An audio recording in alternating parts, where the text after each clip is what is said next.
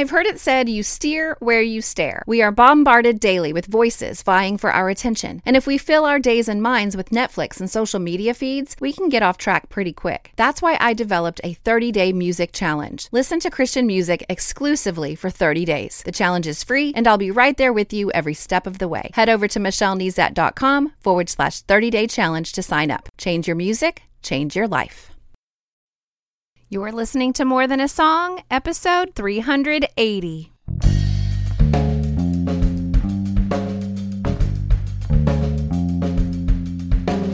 Hello, and welcome to this episode of More Than a Song. My name is Michelle Nezat, and this is the podcast dedicated to helping you discover the truth of Scripture hidden in today's popular Christian music. My goal is to teach you to connect portions of God's Word with the songs you're singing along with on the radio, to help you meditate on truths that will transform your way of thinking and ultimately your life. A few weeks ago, a listener from my hometown in Idaho reached out to me to see if I had ever used the song Heart of Worship by Matt Redman to explore scripture. I admitted that while I was aware that the lyrics literally say more than a song in them, I had not used it yet. And while I was studying Colossians last week, there was a direction I wanted to go, but it would have been chasing a rabbit.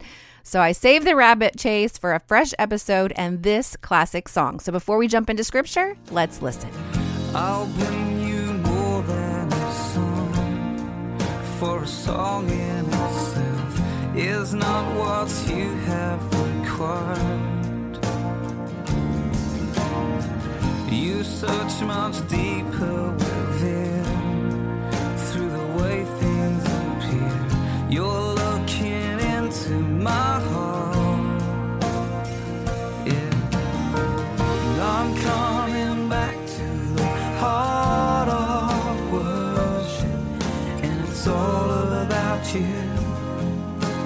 It's all about you, Jesus.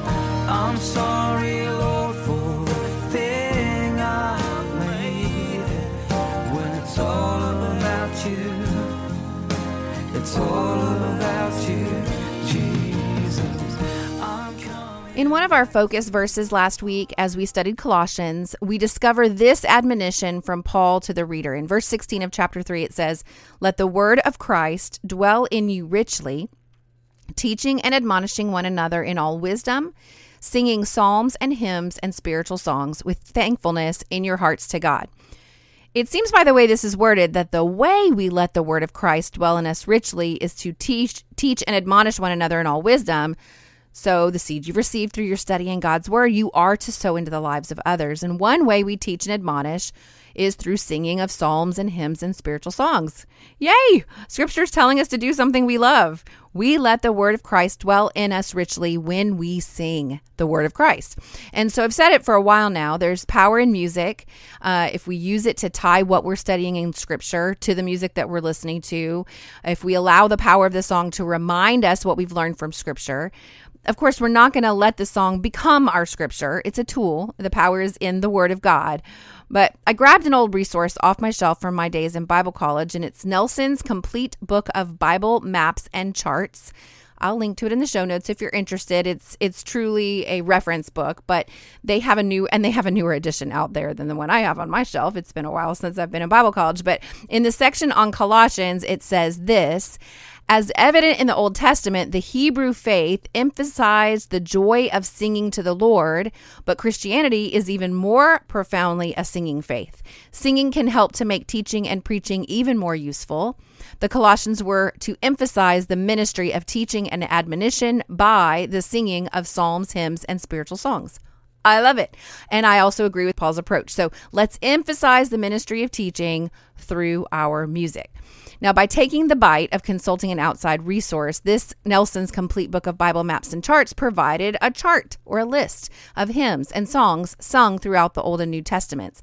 It's a, not a comprehensive list by any means. It will definitely get you started, though, on a biblical journey to discover and meditate on some hymns and songs in the Old and New Testaments.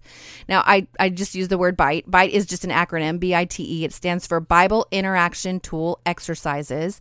And these are just tools I use to keep my time in God's Word varied. And I generally ask you to shy away from using outside resources as a first step in your interaction journey. However, like I said at the top, the discovery in this resource came out of my study of Colossians last week. And if you haven't listened to last week's episode, I encourage you to do so and maybe even take a few days or a week to study Colossians. And then this verse comes out of our study. But I mentioned um, it's going to take us in a completely different direction. So last week we were talking about aligning our lives with the life and character of Christ.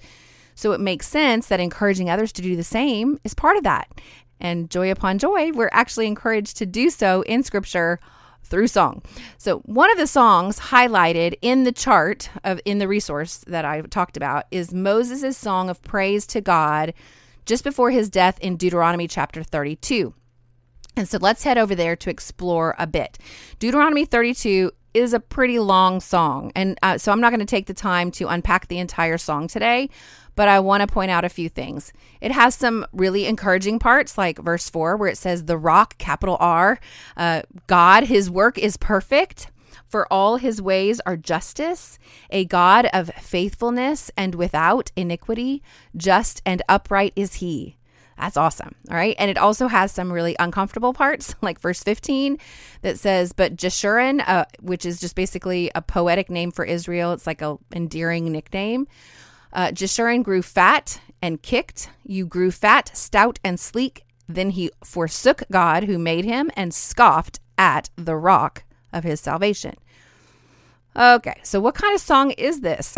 well, you would have to read it in context to discover some amazing, if not shocking, gems. Reading in context is my favorite bite Bible interaction tool exercise. It's my favorite. I generally define reading in context as reading the chapter before, your focus chapter, and the chapter after. And in this case, that will definitely do the trick.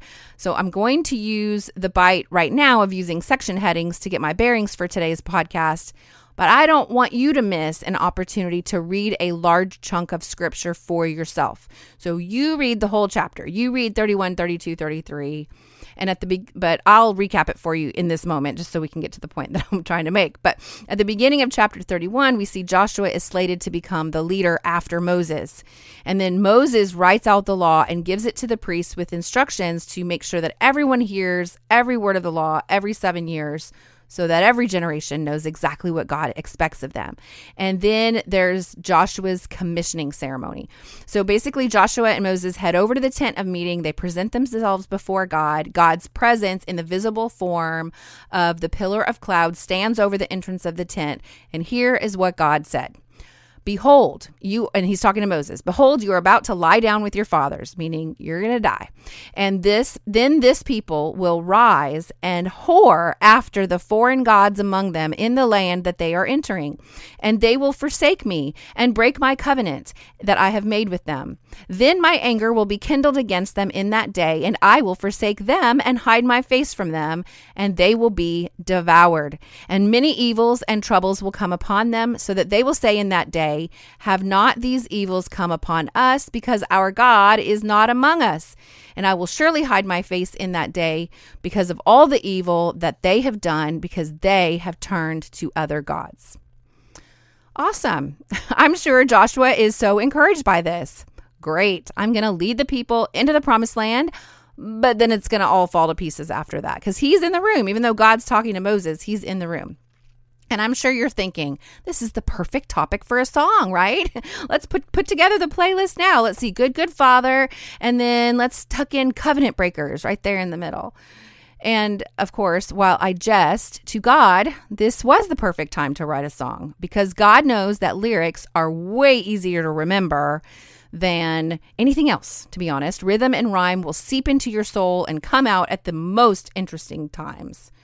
Now, do you think I'm kidding? Listen to this. The next verse says, Now therefore, write this song and teach it to the people of Israel. Put it in their mouths, that this song may be a witness for me against the people of Israel. For when I've brought them into the land, flowing with milk and honey, which I swore to give to their fathers, and they have eaten and are full and grown fat, they will turn to other gods and serve them, and despise me and break my covenant. And when many evils and troubles have come upon them, this song shall confront them as a witness, for it will live unforgotten in the mouths of their offspring. For I know that they are inclined what what they are inclined to do even today before I've brought them into the land that I swore to give. So Moses wrote this song the same day and taught it to the people of Israel. so let's stop here and take a um, take the bite of making a list. What do we see are the characteristics of this song according to the Lord? Okay. So, first thing I have is God instructed Moses to write it and to teach it to the people. I wrote down when a song is taught, it is, quote, put in their mouths. I also added to my list the song will be a witness for God against the people of Israel. So this is kind of like an I told you so song in in my estimation.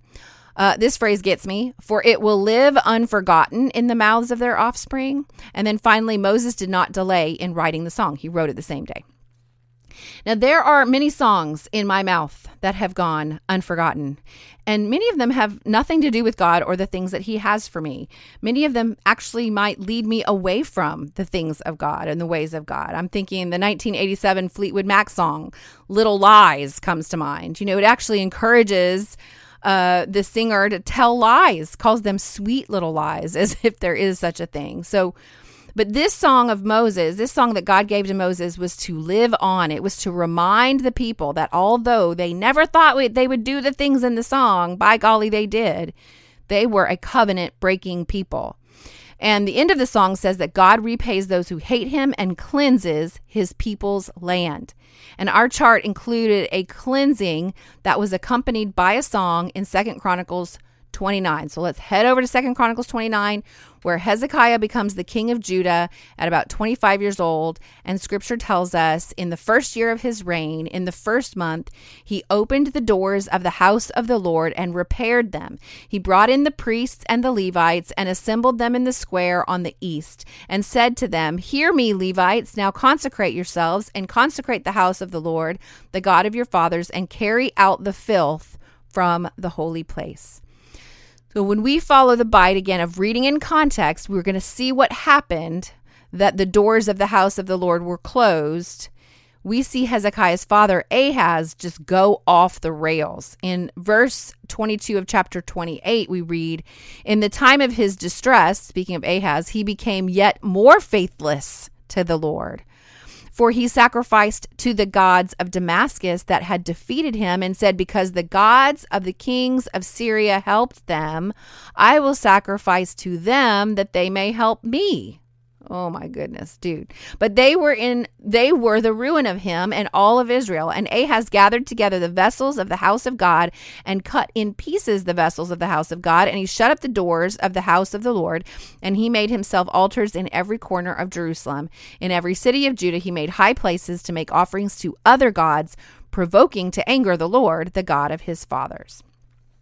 So this sounds a whole lot like our song in, Jeru- in Deuteronomy chapter 32, because in verse 16 it says, They stirred him, God, to jealousy with strange gods, with abominations, they provoked him to anger. This is a song that God had Moses write down long before Ahaz and Hezekiah were ever a glimmer in their mama's eye. They sacrificed, verse 6, 17, they sacrificed to demons that were no gods, to gods they had never known, to new gods that had come recently, whom your fathers had never dreaded. You were unmindful of the rock that bore you, and you forgot the God who gave you birth. So Hezekiah comes into power. He cleanses the temple. He reminds the priests and the Levites, who are um, the worship leaders uh, what their job was. He says in verse 11, My sons, do not now be negligent, for the Lord has chosen you to stand in his presence, to minister to him, and to be his ministers and make offerings to him. And then, if you go further down, down in the text, you see this Hezekiah the king rose early. And this is after the priests and the Levites cleansed the temple, and now it's ready for worship service. And so it says in verse 20, he rose early and gathered the officials of the city and went up to the house of the Lord. And they brought seven bulls, seven rams, seven lambs, and seven male goats for a sin offering for the kingdom and for the sanctuary and for Judah. And he commanded the priests, the sons of Aaron, to offer them on the altar of the Lord. So they slaughtered the bulls, and the priests received the blood and threw it against the altar. And they slaughtered the rams, and their blood was thrown against the altar. And they slaughtered the lambs, and their blood was thrown against the altar. Then the goats for the sin offering were brought to the king in the assembly, and they laid their hands on them, and the priests slaughtered them and made a sin offering with their blood on the altar to make atonement for all Israel. For the king commanded that the burnt offering and the sin offering should be made for all Israel. And then this is where the song and the singing comes in. He stationed the Levites in the house of the Lord with cymbals and harps and lyres, according or lyres, according to the commandment of David and of Gad the king's seer and of Nathan the prophet, for the commandment was from the Lord through his prophets. The Levites stood with the instruments of David and the priests with the trumpets. Then Hezekiah commanded that the burnt offering be offered on the altar. And when the burnt offering began, the song to the Lord began also. And the trumpets, accompanied by the instruments of David, king of Israel. The whole assembly worshiped, and the singers sang, and the trumpeters sounded. All this continued until the burnt offering was finished. When the offering was finished, the king and all who were present with him bowed themselves and worshiped. And Hezekiah the king and the officials commanded the Levites to sing praises to the Lord with the words of David and of Asaph the seer. And they sang praises with gladness, and they bowed down and worshiped. Now, where have we seen songs from David and Asaph? In the Psalms, right? So these are some of the very songs that we still have in God's holy word that we can read. This was a coming back to the heart of worship moment for the people of Israel, or so it seems because there's a prophet that lived and prophesied during the reign of Hezekiah named Hosea. And Hosea 6 6, God says this I desire steadfast love and not sacrifice, the knowledge of God rather than burnt offerings. So uh, while I think that Hezekiah had all the greatest of intentions, Hosea, he's speaking through Hosea and saying, it's not just the checklist. This is not a checklist sacrifice. I want your heart. I want your love another prophet that lived and prophesied during the reign of Hezekiah named Isaiah. Isaiah 111, God asks, What to me is the multitude of your sacrifices? I've had enough of burnt offerings of rams and the fat of well fed beasts. I do not delight in the blood of bulls or lambs or of goats. How can they say how can he say that? He he actually commanded them in the law to do that. So why is he now saying I don't delight in that? Because it does go on to say what does bring him delight. In verse 16 of chapter 1, wash yourselves, make yourselves clean, remove the evil of your deeds from before my eyes, cease to do evil, learn to do good, seek justice, correct oppression, bring justice to the fatherless, plead the widow's cause. And if I take the bite of following the cross references, I see that God already spoke this idea through the prophet Samuel in 1 Samuel 15 22. Samuel says, Has the Lord as great delight in burnt offerings and sacrifices as in obeying the voice of the Lord? Behold, to obey is better than sacrifice, and to listen than the fat of rams. And Matthew records Jesus repeating this phrase a couple times, one of which is in, in response to the religious elite who criticized him for hanging out with sinners. And Jesus responds by commanding in Matthew chapter 9, verse 13, he says, Go and learn what this means. I desire mercy, not sacrifice. For I came not to call the righteous, but sinners. And then the ultimate fulfillment and replacement of the sacrificial system is in Christ. We read in Hebrews chapter 10 that the sacrificial system was a shadow of what Christ would ultimately fulfill in one single perfect sacrifice. Verse 14 by a single offering, he has perfected for all time those who are being sanctified. So if Christ fulfills the sacrificial system, thereby ending the requirement of the blood of animals to cleanse us from our sin, is there a sacrifice still required? Well, I think I think I'm thinking of Romans 12, 1, where it says that we're called to uh, present our bodies, our very lives, as a living sacrifice. Uh, it says, I appeal to you, therefore, brothers, by the mercies of God, to present your bodies as a living sacrifice, holy and acceptable to God, which is your spiritual worship. Do not be conformed to this world, but be transformed by the renewal of your mind, that by testing you may discern what is the will of God, what is good and acceptable and perfect. And then I'm thinking of Hebrews 13, 15 that calls us to offer a sacrifice of praise. It says, Through him, then let us continually offer up a sacrifice of praise to God. That is the fruit of lips that acknowledge his name. Do not neglect to do good and share what you have, for such sacrifices are pleasing to God. So then now that I've kind of studied all of this and I have all these verses and these cross references and all that, what is a sacrifice that is pleasing in God's sight? There's a whole lot of clues sprinkled throughout all those verses, old and new.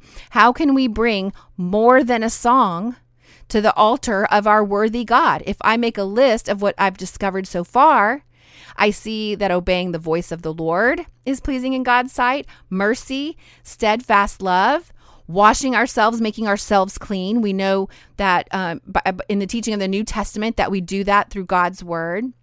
Removing the evil of your deeds. Cease to do evil, learn to do good, removing evil from our eyes. Seeking justice, correcting oppression, bringing justice to the fatherless, pleading the widow's cause, renewing our mind with truth, refusing to be conformed to this world, acknowledging his name out loud, doing good, and sharing what we have. So, the next time you stand in worship of our holy God, the next time you lift a song of praise, recognize that this list is more important to God than any lyric.